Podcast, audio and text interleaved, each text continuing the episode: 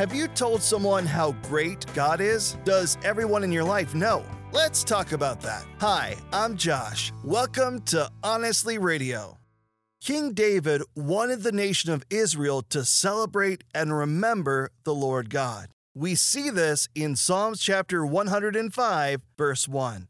Give thanks to the Lord and proclaim his greatness. Let the whole world know what he has done.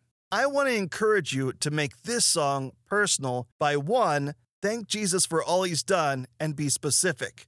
2. Praise Christ for his inherent greatness and active love in your life. And number 3. Share your story about what God has done in your life.